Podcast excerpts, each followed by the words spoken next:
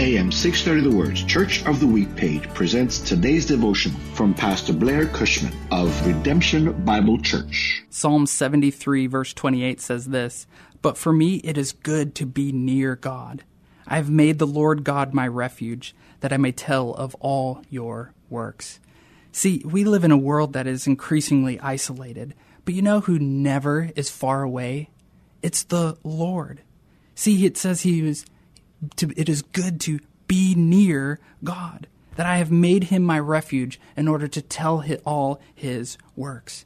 The Lord is near to you today. Do you need a friend? Do you need a refuge? Do you need a source of, of joy? Know that the nearness of God is our good for those who believe. Hear Pastor Blair tell the story of Redemption Bible Church, our church of the week, this Sunday afternoon at 1 on AM 630, The Word.